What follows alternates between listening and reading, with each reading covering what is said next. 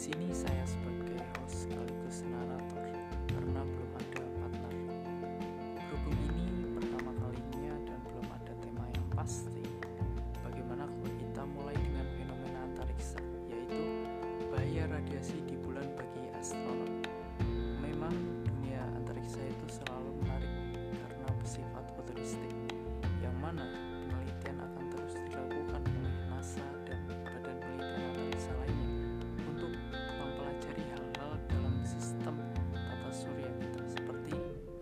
karakteristik dan dari planet, matahari, bulan, bintang, dan benda langit lainnya. Sumber utama material ini diambil dari dating Inet edisi Rabu 30 September 2020. NASA tengah mempersiapkan pendaratan manusia di bulan dalam beberapa tahun depan. Dan kita akhirnya tahu besar paparan radiasi yang akan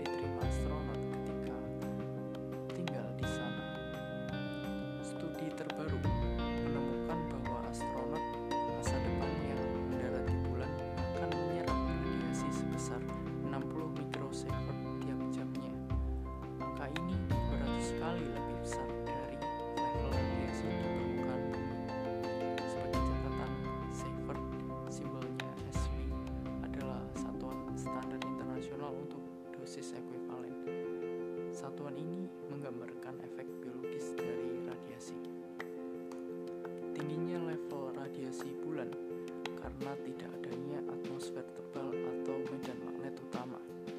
Bulan hanya punya medan magnet eksternal sekitar 1 sampai 100 nanotesla. Medan magnet ini dihasilkan dari gaya magnetis inti cair logam pada kerak bulan. Walaupun misi Apollo di tahun 1960 dan 1970-an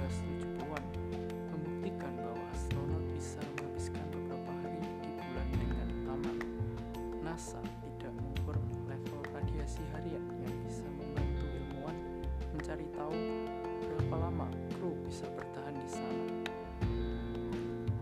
Pertanyaan ini terjawab setelah tim ilmuwan dari Cina dan Jerman menerbitkan hasil studi mereka di jurnal Science Advances untuk mendapatkan angka tersebut menggunakan instrumen Lunar Lander Neutron dan dosimetri dalam misi Chang'e 4 milik Cina.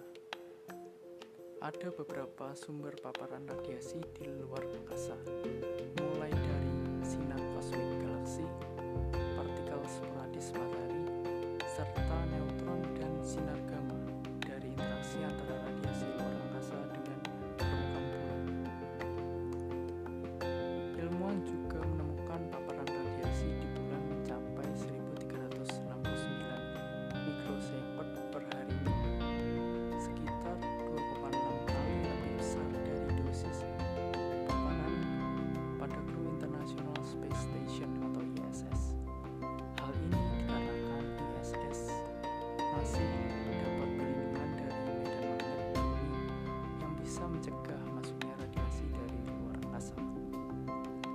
Rencananya, NASA saat ini sedang bersiap mendaratkan astronot ke bulan pada tahun 2024 lewat misi Artemis.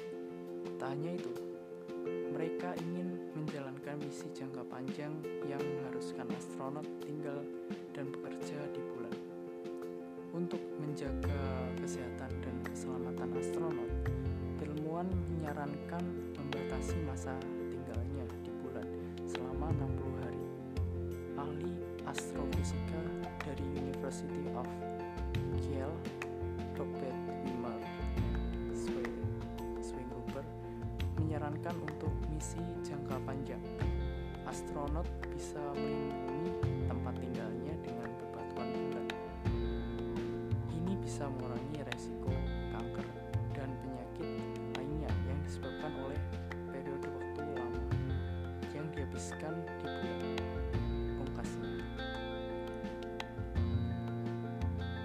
Baiklah, sekian podcast mengenai bahaya radiasi di bulan bagi astronot.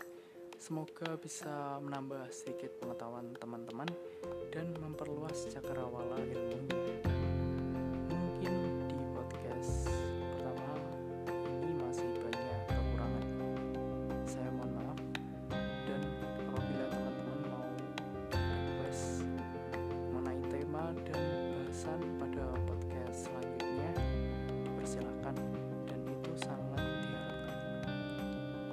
Terima kasih sudah berkunjung dan sampai jumpa.